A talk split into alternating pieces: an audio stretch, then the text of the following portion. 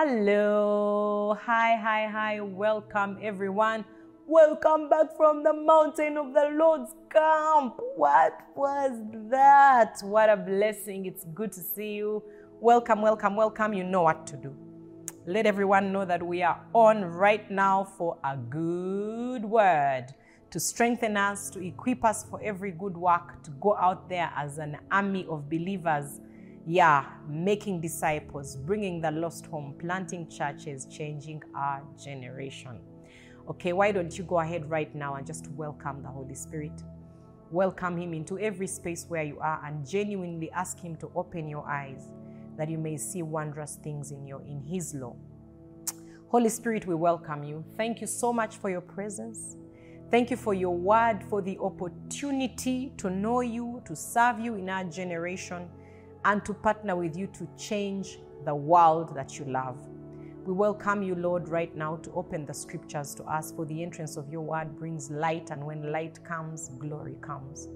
Lord, may we see something today that we haven't seen before. May we be ushered into more concerning the divine nature that you have called us to partake in. In Jesus' name, amen and amen. What a blessing Thank you for being here. Let everyone know we are on and we're going to dive straight into it. So, this month we've been talking about our identity, both in garage and here and everywhere. We are all about our identity in Christ Jesus, recovering our identity. And last week we talked about, I don't even know what exactly, but it was about basically the fact that one, Without identity, you have little or no access to the things that are yours. And secondly, that um, your, our identity is built in the Word of God. And there's a statement that Apostle Moses made. He said that if the devil will destroy you, he attacks your identity. If if, if, someone, if someone wanted to stop you from traveling to any nation, they would just attack your identity in terms of they would call you something that's unacceptable. Like if they, if they started putting things up, evidence against you saying that you are a terrorist. There are nations you won't access no matter the resources you have, the goodwill you have, because your identity was messed with. That's why the Bible talks about a good name being better than riches, because you can build when you have a good name, but when you have a bad name, you suddenly are limited. And so our identity is very core to how much we can access in the kingdom. Our identity is about who we are it's about whose we are, like who are we attached to. It's about what we have access to and our assignment, what it gives us access to, therefore. And so the place to build your identity is in the Word of God. You don't build your identity from your past, from your family background, from your academic qualifications, from the job you have or the one you lost, from your current relationship status, from the number of children you have, from the it that's not what builds your identity. You're not first a mother or a father. You're not first a married person or a single person. You're not first a person with a job or someone looking for work. You're not first someone who has money in the bank or not. You are first a child of God. That's what gives you access. That's what gives you ah, access to everything you need in Christ Jesus. And so, if the devil wants to stop you, what does he do? If you have no sense of identity, listen to me, you will have no sense of purpose and direction in life because your identity is at the core of what you think you can access. What you think you cannot access is based on, you know, people will say things like, you know, me, I wasn't born in that kind of family, so I may not be able to do A, B, C, D.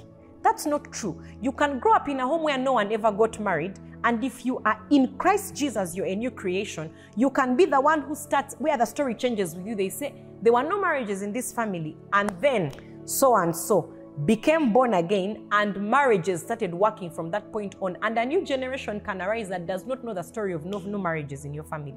You can be someone who in your family there was abject poverty and the story changes with you because the blessing of the lord makes you rich and adds no sorrow with it. Or it might be that there was people who were wealthy but they were using witchcraft and you come in and there's nothing no weird stuff. It's just the blessing of god that has made you rich. So with you once you are attached to christ once you're connected to jesus your umbilical cord now is attached to your inheritance in the realm of the spirit. You are cut off from whatever it was that was supposed to destroy you in the natural or was supposed to be attached to you in the natural. And you're now attached to a new realm in the spirit. You're attached to Jesus Christ. You're a child of the living God. And once the enemy wants to destroy you, he destroys your identity. He questions your identity. When he came to Adam and Eve, he said to Eve, If you eat of the tree, you will be like God. Guess what? Eve was already like God. God made them male and female in his image. He created them. That's what the Bible tells us in Genesis 1:26. God made man and woman in his image, in his likeness. He gave them dominion. He gave them opportunity to eat everything in the garden. And the devil says, the one thing which God told you not to eat, it's the one you should have. Then you will be more like sons. You'll be more like God. You already are like God. And the devil does that. How some of the signs of knowing that your identity is under attack is when you feel the need to have the things you don't have to the no, I'm not talking about that sense of wanting to have progress. No, where you're constantly comparing yourself to others and dissatisfied with your life and wanting what they have and despising everything you have. Adam and Eve, what, why did Eve need wisdom? More wisdom. Who was wiser than her? It was just her and her husband. Who was she competing with?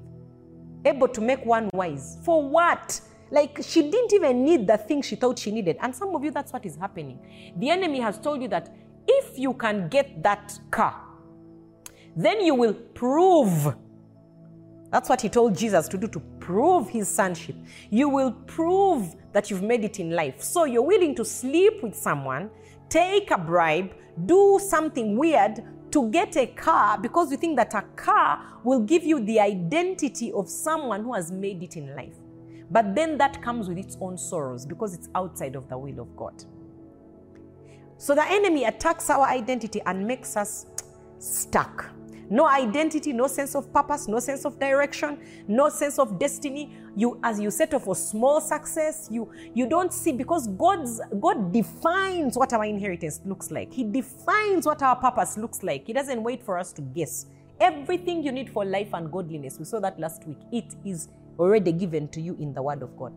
Through knowledge, you find out what your purpose is. Through the knowledge of the Word of God, all of us, our purpose is to win souls for Christ, is to make disciples of all the nations. Oh, yes, it's to build the kingdom of God. That is your purpose if you're born again. You don't need to wonder, am I called to, I don't know, women, men? Okay, you might have a specific grace towards a group of people, but at the end of the day, the work is evangelism, discipleship, and building the church, which is the kingdom of God, the church being people. That's our assignment. But how will you do that when you think you're less than? When you think you're not enough? So I want to say to you don't bow to money, don't bow to fame, don't bow to the pride of life. When the devil comes to Jesus, he says to him, If you are the Son of God, he doesn't say beloved, please mind you. And God, when he shows up, he calls Jesus his beloved son about three or four times in the scriptures.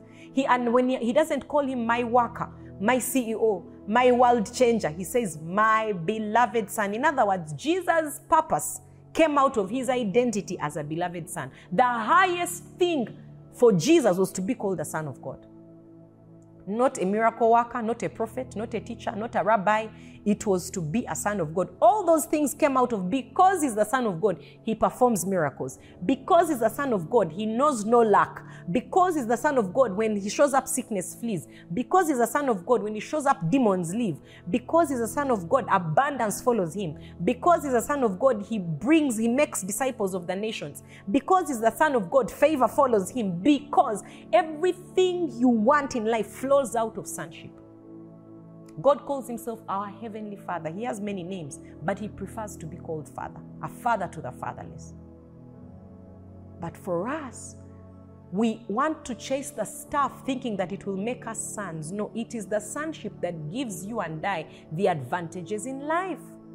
Your most prized possession, your most highest honor in life is to be a child of God, a son of God, because sons are heirs. Sons have purpose, sons have assignments, all that stuff. So there's more to life. In fact, there's a scripture in the book of Luke. Let me find it right now. In the book of Luke, chapter 12, verse 15. I'm sure you've seen it before, but I'm just going to show it to you.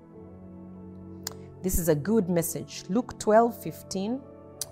It says, Listen, I'll read it slowly. And he said to them, These are the words of Jesus, and he's saying to you, who is chasing money, wealth, a name, making yourself a name. Don't make yourself a name. You seek the kingdom of God, He will make for you a name. You will even be uncomfortable. Once, when God does it, He sustains it and He keeps doing it. He'll make for you a name if you seek first His kingdom. He says here in verse 15, Jesus said to them, Take heed ah, and beware. Do you hear the word? Beware means danger of something dangerous. And he says, Beware of covetousness. Mm-hmm. For one's life does not consist in the abundance of the things he possesses. Beware that the things you possess don't start possessing you, where you're willing to put, put aside your Christianity, your values, your dignity for a job or for a raise or for a deal. No, you're not that one. You're not that kind. You're a child of God. Those things will come. They're supposed to follow you. You don't follow them, they follow you. All these things will be added to you. It is true. I know when you're going through a time in your life when money is scarce, it's a test. You, you hear these things and they sound like fables, but I'm telling you to trust me. I have known lack. I have seen a bit of abundance, and I know that there is more to come. And let me tell you, God is faithful. God is faithful. Me, I'm here sitting teaching you from a home, a first home that we own, a home that is beyond our dreams, a home that is bigger than any home we've ever lived in, a home that, that God has built and is continuing to build for us. He's the same God, He has no favorites. When we testify, it is the spirit of prophecy. Your life does not consist in the abundance of the things you possess. The possessions are yours. You are not you're not attached to your possessions. They are yours. They are things you can give them away. You can make more. You can. They don't make you. And i am telling you, someone who at some point my life was about what I drove, what I wore, how I looked. I needed to prove. That's how you know your identity is not settled. When you need to prove. When you go to the airport and they ask you to prove something, it means something is wrong with your identification card. Why do you need to prove to anyone that you're something? You want to have a wedding beyond your means so that you prove to your relatives that you have money. It means you don't have it. Why must you prove it? Why, what, who are you proving what to? They don't even care. Your identity is that of a son. Let me show you John 1 1. Let's get, let's get quick running into this. John 1, we'll start from verse 11. This is John writing about Jesus. He says, I'll start from verse 12. As many as received him, that's Jesus, to them he gave the right to become children of God to those who believe in his name, who were born, that is you, not of blood, not of the will of the flesh, not of the will of man, but of God. You were born of God. Maybe you were called unwanted by your relatives. Maybe your mother almost aborted you. Maybe you were born out of what they call rape or some abuse or whatever it is. Maybe you felt unwanted all your life. I want you to know that God wants you. You were born of God. That day you got born again, or today when you get born again, you are born of God. You belong. You are beloved. There are no restrictions on your life. You have an inheritance. You have an assignment waiting for you. The point of getting born again is not to get born again, it is to have a purpose on the earth. It is to fulfill an assignment that God has made every human being for on the earth to extend his kingdom and his domain on the earth. You're not born of flesh, you're born of the Holy Spirit. Once you get born again, you become one spirit with Jesus Christ.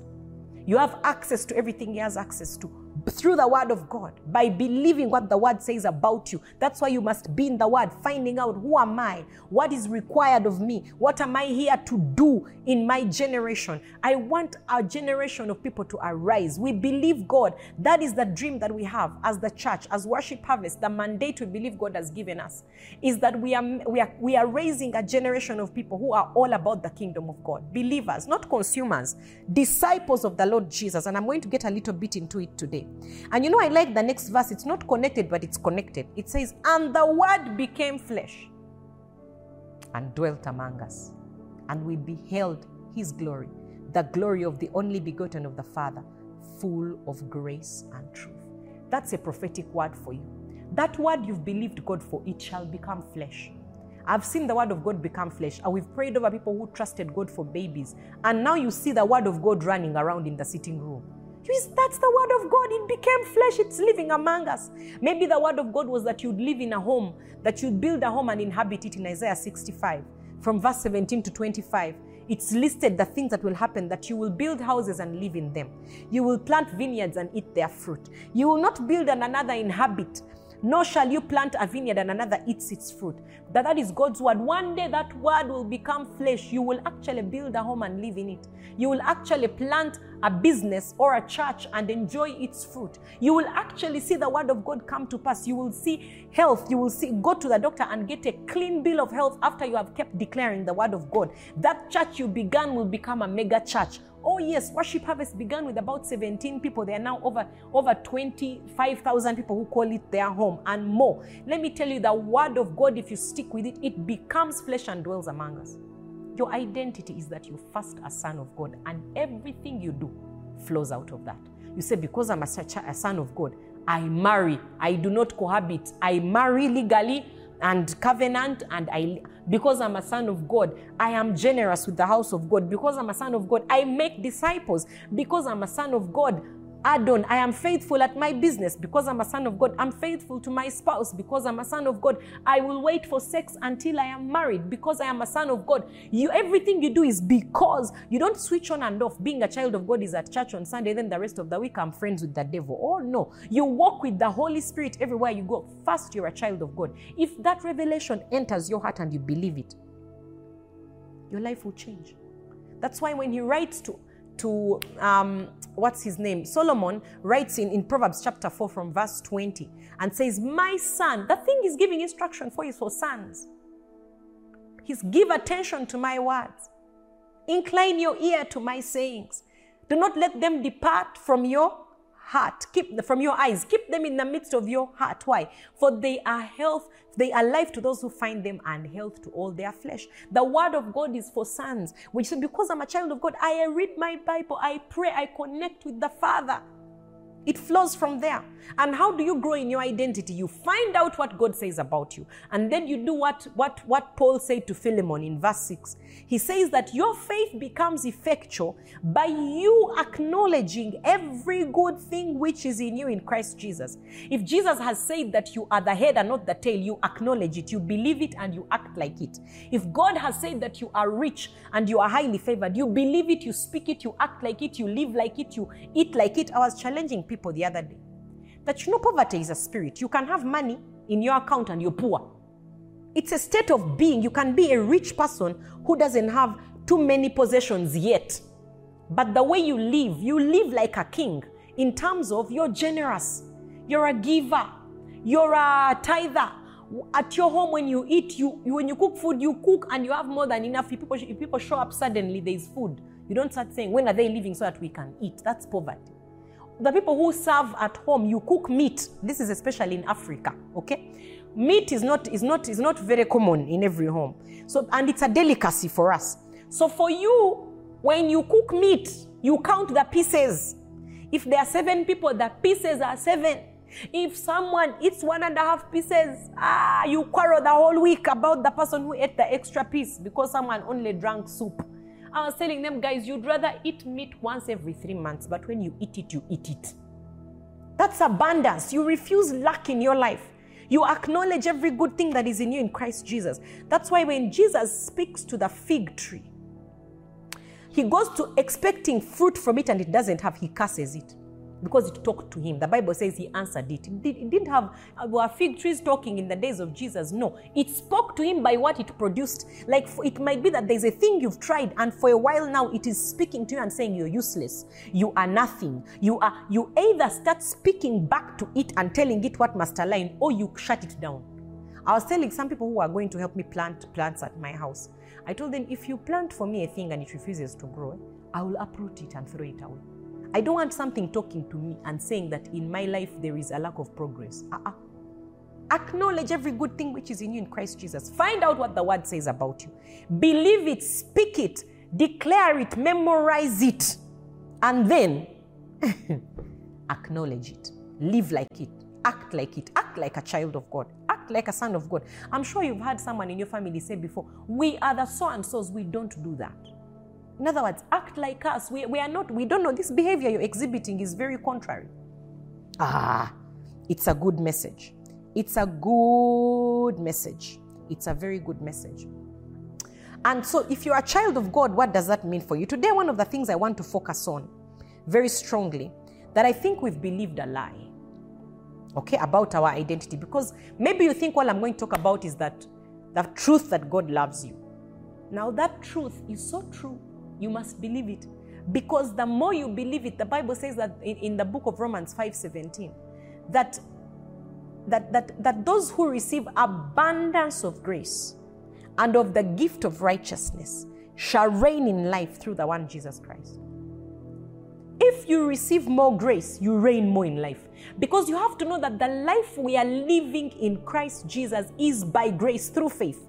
Faith is our participation in what God has already provided by grace. Faith cannot faith cannot produce what God has not provided by grace. You understand? It's like going to a supermarket. Your money can only buy what is in the supermarket.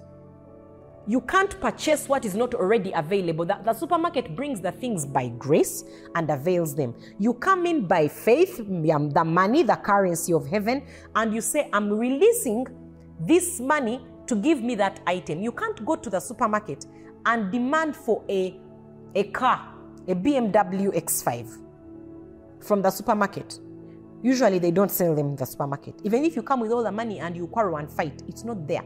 So there are things you can't access by faith what God has not provided for by grace. In other words, God has provided a life for you and I by grace. He has loved us by Christ Jesus, not on our merit. That's why it's level ground for all of us. It doesn't matter what you've done in your past. If you come to Jesus, He cleanses you, He loves you, He gives you access to everything that is in Him. And then you start to the extent that you know by faith. Faith comes by hearing that's how you have your currency. The more faith you have in your account, your spiritual account, the more access you can have to the things that are yours. They are yours, but you receive them by faith. That's the currency of heaven. That's the currency of the spirit. That's the currency of the kingdom. Faith. That's why you must know what is written about you. Jesus talks about it and says that he has come, that it is written of him in the volume of the book. He knows what is written about him, so he can appropriate it. There are things I don't yet have access to because I don't know them by revelation. But I'm determined that in my lifetime, I want to die when I have used what Jesus purchased for me by his precious blood. So you access it by faith, by faith, by faith. But faith requires you to know what is available to you. And so I think we've believed a lie. I think we've believed a lie as Christians about our identity. The point of the point of our identity, the point of us being the beloved children of God, the point of us being complete in Him, the point of us being sons of God, the point of identity and redemption is inheritance. That's the point. The point of identity and redemption is inheritance. Now, uh, the question is, what is our inheritance? Again, God didn't leave that to chance, He defined it for us. What is our inheritance? We are heirs of salvation. We've inherited salvation. That's what we should be giving out salvation. Getting people born again, getting people to become disciples, to build the kingdom of God, to multiply the power of God through disciples. And so, the point of being a child of God that, that point of sonship is to have an inheritance, is to be an heir. The point of the relationship with the father is to carry a responsibility. The point of the authority we carry is to have an assignment. That's the point. The point of redemption is inheritance. Only beloved sons can inherit what God has for them. So when you come in as a son, let me show you the scripture. Romans, I believe. I believe it's Romans 8. Aha. Here it is. Let's look at it. Romans chapter 8. Uh, let's start from verse 14 to 17. Romans 8 14 to 17. It says, For as many as are led by the Spirit of God, these are the sons of God. I'm talking about you. Say, I am a son of God. Say, I am led by the Spirit of God. Oh, yes. As many as are led by the Spirit of God, these are the sons of God. Verse 15 For you did not receive the spirit of bondage again to fear, but you received the spirit of adoption or the spirit of sonship, by which we cry out, Abba, Father. You did not receive the spirit of bondage to stay bound in fear, wondering about the future, wondering about tomorrow. That's not the spirit that God gave you. He gave you a spirit. You see, if you're a person who's always scared, you carry an orphan spirit. Orphans are never sure of the future. Orphans are never, orphanhood is like the worst state to be in in the world, where you have no covering, no one to help you, no one in the world. You know, orphanhood. You're not an orphan, you're not a spiritual orphan, you have a heavenly father. And he's thinking about you. He's not his thinking, he thought about you before you were born. Before you were formed in your mother's womb, he put you on the earth with a purpose, with a destiny, and bestowed his love on you, waiting for you to accept it. You did not receive the spirit of orphanhood again to fear. Orphanhood is bondage, but you received the spirit of sonship by which you cry out, Abba, Father. The Spirit of God leads you to recognize that you are a child of God. And the Spirit Himself bears witness with our spirit that we are children of God, comma, listen, and if children, then heirs. Have you heard? The point of being a child is to be an heir. That's the end of it. The point of crying out, Father, is that you have access to everything your father has access to. If you have a father who has connections in the natural, there places you go to and you just say, I was sent by my father so and so. Suddenly doors open. Not because you've accomplished much, but because your father accomplished much. That's the same for you and I. The point of our sonship is to be heirs. If children, then heirs heirs of God and joint heirs with Christ. If indeed we suffer with him, that we may also be glorified with him. Are you listening to me? Your identity of a son is that you may be an heir. You are not born again to become a consumer Christian who sits in the church chair or pew or whatever it is, bench that you sit at. I don't know what it looks like in the church you go to. But wherever you sit, you're not there to sit back and consume Christian goods and just pay your, your subscription fee, which is your tithe. Oh no, you are called to accomplish something in your generation. And God has told you what the inheritance is. We have inherited God. We are co heirs with Christ. In other words, look at what Jesus spent his time doing on the earth. That's what you're supposed to spend your time doing. Whether you're at school, at work, at home, in a taxi, on the road, driving to work, on social media, in your private engagements, in a relationship, out of a relationship, in a job, in a business, in a deal, no matter where you are, you are a child of God. And the point of being in any relationship you have, in any business deal you have, in any school you have, is to expand the kingdom of God, is to increase the inheritance that you've received. Again, today is for showing you. Let's go to Psalms. Psalm 2, verse 8. We'll start from verse 7. This is God. This is David the prophet speaking what he has heard from God. I will declare the decree. The Lord has said to me, Listen, listen, listen. Remember, we just read that if children, then heirs. Listen to this. You are my son, comma. Today I have begotten you, full stop. Next thing, ask of me and I will give you the nations for your inheritance, the ends of the earth for your possession. Have you heard what your inheritance is? Your inheritance is not a house. Your inheritance is not a, a plot of land, 100 by 50. Your inheritance is not, I don't know what you think you're, you're supposed to inherit. That's not your inheritance. You shouldn't be rejoicing over that. Your inheritance is souls of men, it is nations. Nations are people. There's no nation that has no people. That's not a nation. The, the thing that makes a nation a nation, when you say they are Ugandans, they make Uganda Uganda. Kenyans make Kenya Kenya. Ethiopians make Ethiopia Ethiopia. Americans make America America. The point of your redemption is that more can come in until the kingdoms of this world become the kingdoms of our God. You have a responsibility as a child of God in your generation. You're an heir. That's part of your identity that you don't know heirs actually their responsibility is to receive what, what god has, what they've been given and appropriate it multiply it increase it when god gave you your portion of salvation now multiply it into many salvations oh yes let's look at another scripture today we are looking at many scriptures i think it's proverbs 11 30 Oh, yes. It says, the fruit of the righteous. Are you a righteous man or woman?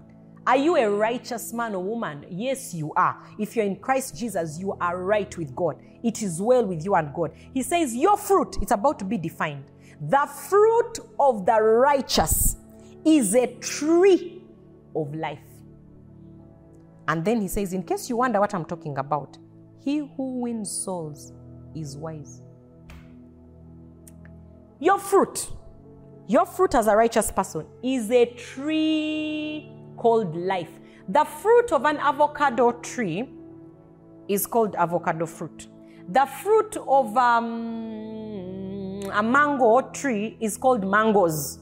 The fruit of an apple tree is called apples. The fruit of a matoke plant is called matoke, which is bananas.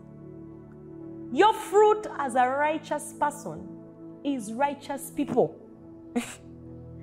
it's a tree full of lives. So you can't be there saying, For me, I'm not called to evangelism. Yes, you are. Tell people about Jesus. Tell them. Tell them on your social media. Tell them face to face. Tell them your testimony. Tell them in family meetings. Don't be ashamed because then it means you're going to live an unfruitful life. Everything else that you're producing, a non believer can produce even better than you. If it's about business acumen, they might be better. For now, we are going to turn it around. Oh, yes, as we do kingdom principles you you can have a wife they can have a wife. They can even have more which is very bad. You can have children they can have children. You can have a home they can have homes. You can have a car they can have cars. You can everything you can think about non-believers can have. The thing that differentiates a righteous person from an unrighteous person is the fruit of lives. Righteous lives. The tree of life. What does your tree look like this year? Do you have a target? Some of you have financial targets academic targets relational targets but do you have a target of souls in your docket. Your identity is that you're a soul winner. You're an heir on mission with your father. Let me tell you, God is about the kingdom. That's why he says, Seek first the kingdom of God and his righteousness. And all these things that you're looking for will be added to you. He discourages us from seeking after money, after fame, after clothing, after shelter, after making a name for ourselves. He says, I will do that for you. I will make a name for you. I will build for you a family. I will do all these things. If you go about my business, whatever you do for others, God will make happen for you. There are people out there who don't know God. They're in your homes. They're in your workplaces, they're in your schools, they're on WhatsApp groups that you're part of. And we've become silent, and soon we'll have what's happened in Sodom and Gomorrah. Lot kept quiet and raised his family as righteous until where he lived was destroyed. And his wife ended up destroyed. His children ended up committing incest with him to have offspring. The Moabites. Don't sit back and wait for the pastors to do the work. You and I have been called into the work of ministry to be a light in our generation, a light that shines in the darkness. Let me tell you, many of us, is what I've noticed. We are believers, so we say. We are converts, we are church goers, but very few are disciples. You might say, Pastor Bee3, no, no, no. Let me show you a scripture, and we're going to read it in NIV. I'm going to show you the cost of being a disciple. It's in Luke chapter 14. And I think I'll end here. Luke chapter 14, we'll start from verse 25. This is Jesus. Listen, in the New International Version. He says, Large crowds were traveling with Jesus. Isn't this, doesn't it sound like church, worship harvest, mountain of the Lord's camp? Large crowds. Many people traveled with Jesus, and some of us now we are hard followers or not. Maybe you belong to another church and you're part of a crowd. I want you to see what differentiates a crowd believer from a disciple, a son, and an heir. Okay? The disciple is supposed to be the son and heir. So when I say disciple, son, and heir, I mean a disciple. A disciple slash a son slash an heir from the crowd.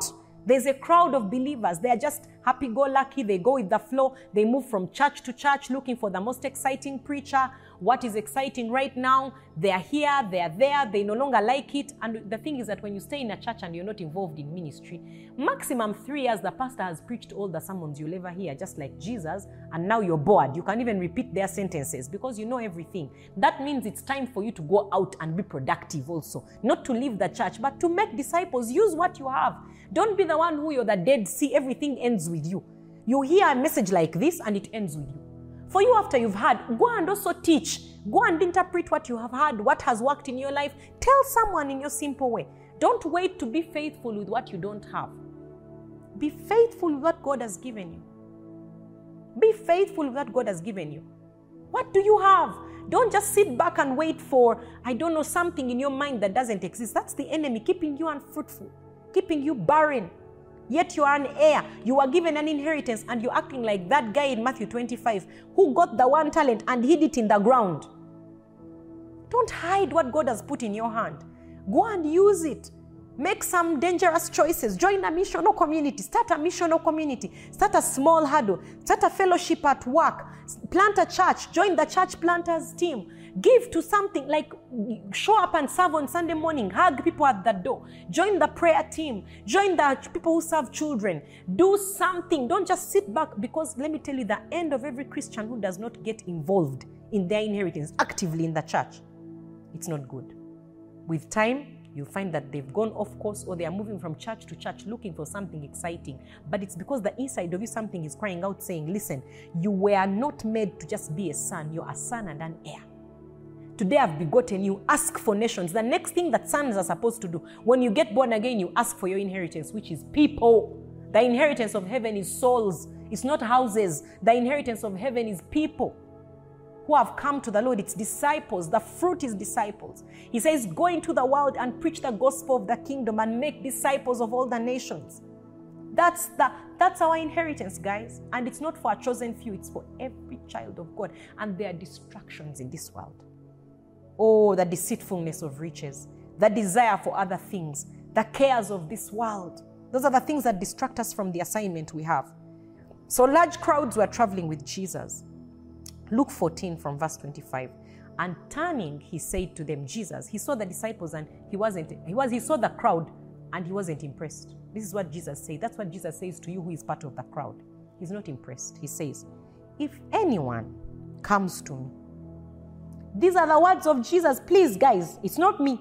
This is our master, at least the one we claim to be our master. These are his words to the crowd of believers.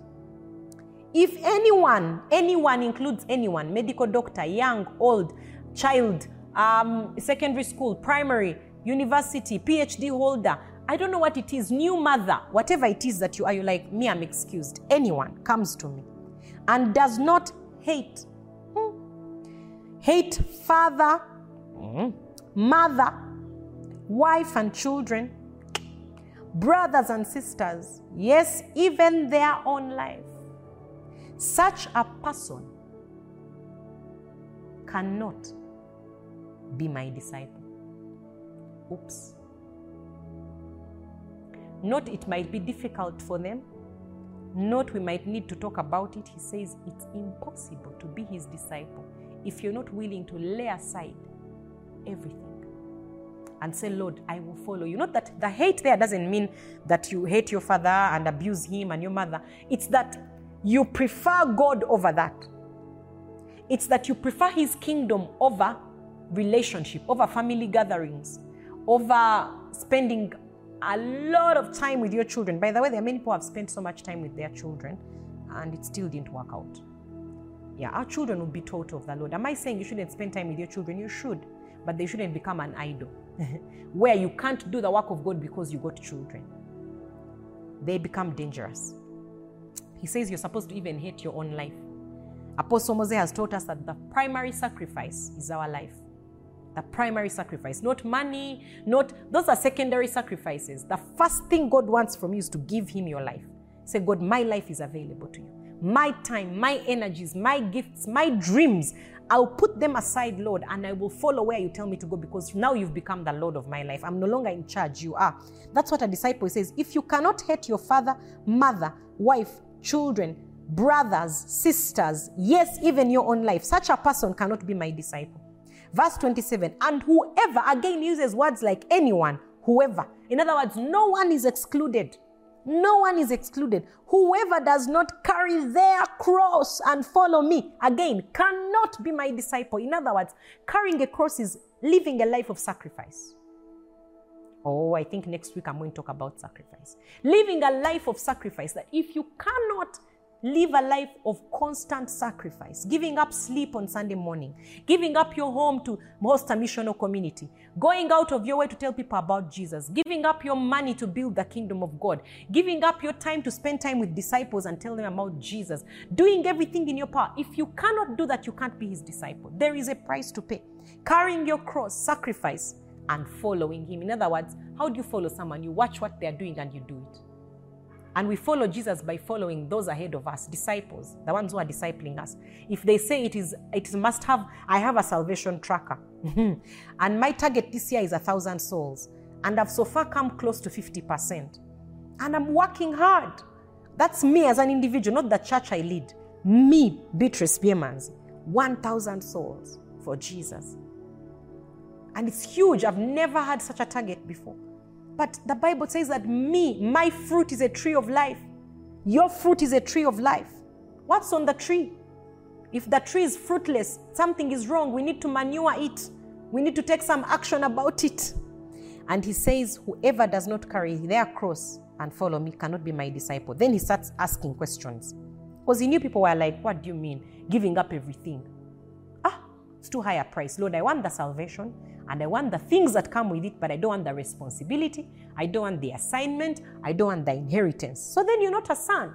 A son who cuts himself off of the inheritance of his father. It's like they're despising their father and saying, What you did was rubbish. I would rather start my own thing.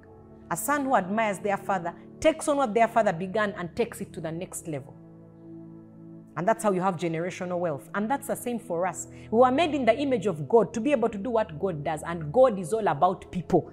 He's not about anything else but people. And when you follow him in that way, all the other things you desire, they come after you. Then he says, Suppose one of you wants to build a tower, I receive it. Won't you, by the way, I believe I receive it. I want to build a tower in my lifetime. A long, a big building, tower. Won't you first sit down? In other words, that's what he's telling you and I to do. Some of us, you need to sit down, estimate the cost to see if you have enough money to complete it for if you lay the foundation and are not able to finish it, everyone who sees it will ridicule you, saying, This person began to build and wasn't able to finish. That's what the world says about us. These Christians, they go around talking about their God and how they are rich, but they, their churches are in papyrus reed places. Terrible. And then people of other faith, like the Muslims, they go around building magnificent mosques. And you think they want to know your God who cannot even afford a building? Because you refuse to give to a building project. In other words, count the cost of my disobedience. Count the cost of not knowing who I am in Christ Jesus as a disciple. I'm not just a son, I'm a son and an heir. The point of my sonship is inheritance. Woo! And the inheritance is the kingdom of God. Okay. He says they will laugh at you and say, You began to build and you're not able to finish. Or suppose a king is about to go to war against another king. Won't he first again sit down? I think God is saying to you and I, sit down Consider your life as a Christian right now. Consider your life as a so called disciple of Jesus Christ. Whether he be able with 10,000 men to oppose the one coming against him with 20,000, if he's not able, he will send a delegation while the other is still a long way off and will ask for terms of peace. In the same way, listen, in other words, all these examples are to tell you count the cost of being a disciple. In the same way, those of you who do not give up everything, you have cannot be my disciples. Part of our identity is we are sons and heirs who live a life of sacrifice for the sake of the kingdom. We give up bad relationships. We give up bad habits. We give up some company. You know, evil company corrupts good morals. We give up money. We give up sleep. We give up some dreams that we had. We give up time with family. We give up time with children. We give up. We give up. Why? For the inheritance set before us. The Bible talks of Jesus that for the joy set before him, he despised the shame of the cross. You look at the sacrifice and say, It is so small compared to what God is giving me in Christ Jesus. I am willing to lay down my accolades, my conversations, my need to look intellectual, my desire to look I don't know what, and just lay it down that I may win many to Jesus because that's my inheritance. How big, how much of your inheritance have you appropriated right now? How many souls are on your tree? How many people are you discipling? How much are you giving to the work of the kingdom in terms of your time, your treasure, your talents, your, your gifts and abilities? The church that you are part of, are they blessed because you're part of it? Then he ends by saying, Salt is good, but if it loses its saltiness, how can it be made salty again? It is fit neither for the soil nor for the manure pile. It is thrown out. Whoever has ears, let him hear. In other words, don't be a crowd. Jesus was telling the crowd, I'm not interested in this crowd. I want disciples. I'm not interested in fans of Jesus who clap their hands and shout and dance, but when push comes to shove, they're unwilling to lay down their lives for the gospel. Because the point of becoming a son is to help others become sons and daughters. There are many who are lost in sin. There are many who are lost in confusion, the chaos of this world. They're in your circles, they're around you, they're in your family, they're on groups, they're on social media. What are you doing today? What are you going to do tomorrow? What are you doing this week? As a son of God who has a responsibility, a privilege, access to God, and, and access to his resources to bring many sons to glory. That's part of our identity. We are heirs who sacrifice everything for the kingdom, who sacrifice everything for the kingdom, who sacrifice reputation with certain people, who sacrifice everything. And everything you give up, you get back 10, actually, the Bible says a hundred times in this world, you will get back possessions, siblings, friends, parents. God gives it all back to you a hundred times in this life and in the life to come, eternal life. Listen to me. You're a son, you're an heir. Heirs have responsibility, heirs have assignments, heirs have authority. Heirs, we are blessed to be a blessing. We are ready to make sacrifices, but you cannot make sacrifices when you think you're the sacrifice. You have to know that there are things God, everything God has given you in your life, everything should be a resource for the kingdom. Every relationship should be a resource for the kingdom. Every job, every assignment, every uh, school opportunity, every neighborhood, every piece of clothing, every gift, every skill you've attained in the world, it should be useful for the kingdom because you're an heir. You're a son. You're an advantage to the church of Jesus Christ. What a blessing. What an identity. I know that today the one you had is not what you expected, but it's a powerful word and it will change your life if you receive it. You're a son of God. The point of sonship is to be an heir, and our inheritance is souls of men. The tree, the fruit of the righteous is a tree of life. It's not even a fruit of life, it's a tree. Your fruit is a tree. No fruit is a tree. Trees of life everywhere. Everywhere you go, you find trees of life because you've chosen to make disciples, because you've chosen to tell people about Jesus. Everything you have is a resource for the kingdom. Why? You're a son, you're an heir. You're increasing the kingdom of your father. You're not just a crowd member, a fan of Jesus. No, you're a son, not a fan. Oh, yes. And sons increase what the father has given to them. So today, will you arise and take responsibility? Will you arise into your assignment of making disciples? Will you arise into your authority? Will you arise and be a soul winner and a disciple maker and a kingdom builder in your generation? I like that. I like it. Soul winner, disciple maker, kingdom builder. Oh, yes. When they ask me, uh, when I show up and they ask me my who I am, oh, yes. I am a soul winner, a disciple maker, and a kingdom builder. And I use everything I have for the advantage of the kingdom of God, to bring as many souls to glory as possible. What a blessing. Why don't we pray right now? Heavenly Father, we thank you for your word. I thank you that you have brought light into the lives of many. I refuse the spirit of guilt and condemnation. You do not condemn. You lift us up. You open our eyes to see who we are, that we may receive it and walk in it fully. Lord, today we break every lie of the enemy that has told some people that they are just members, crowd members, pew warmers, they have nothing to offer. Lord, today you show us that we each have something to offer because we are your children and you have no favorites. Father, may, may out of today, may soul winners arise. May disciple makers arise. May kingdom builders arise. Lord, may we use everything we have for your kingdom, oh God. May we come back with a great harvest of souls every single week. Lord, may it be the cry of our hearts in every restaurant we sit in, in every school we go to, in every home we visit, in every workplace we go to, Lord, in every meeting we are part of, in every business deal. May we bring, for, may we not be ashamed of the gospel. May we be people who have the wisdom and the tact and the grace and the, and the knowledge to know how to talk about you, that many, and to present you to many, that they may come to know you. Lord, may we maximize our inheritance. We thank you, Lord, that you've called us to do this and that we're not out there in the world living lives of damage and not knowing what to do. That, Lord, you've called us to an inheritance that cannot be described with words. We, you have put your inheritance in the saints on the inside of us. Thank you, Lord. Give us the grace to change our generation by being people who are here to win souls, make disciples, and build your kingdom. In Jesus' name, amen and amen. Wow. If you're watching and you've never made Jesus Lord of your life, come on, you know what to do. Join the family of faith, join the family of believers, become a soul winner, become a disciple maker, have purpose in God. God loves you. He died for you. He sent his son to die for you.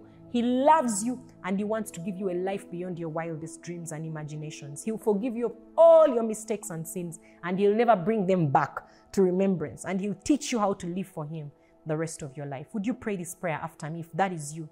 Just pray and say, Lord Jesus, thank you for today.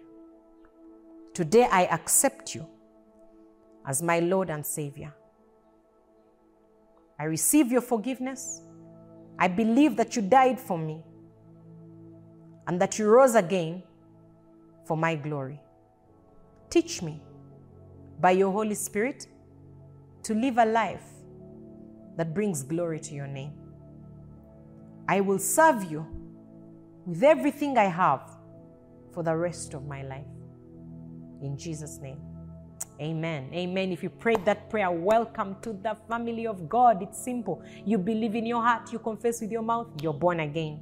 I'd like you to do something for me. I'm going to read out a number, but there's also a link right now. If you're watching live on YouTube, there's a link. Click on it and let us know that you've received Jesus as your Lord and Savior. And if you if you'd like to, you can send a message immediately right now. Stop everything and just send a message to this number. That's plus 256 775 642449 plus 256 775 642449 and let the person know say i got born again today on faith boosters. Would like to connect you to a loving family. Would like to help you start your journey with god and to, and, to, and to help you walk the life that we've begun today to know what belongs to you and who you are in christ jesus that you may live a life of consistent victory. We'll see you again next week, same place, same time. See you at MC Live on Wednesday and on Garage at Garage on Sunday at our different locations across the world. You're blessed, you're highly favored. Don't forget to win a soul, make disciples, build the kingdom because you're a son and an heir. Bye.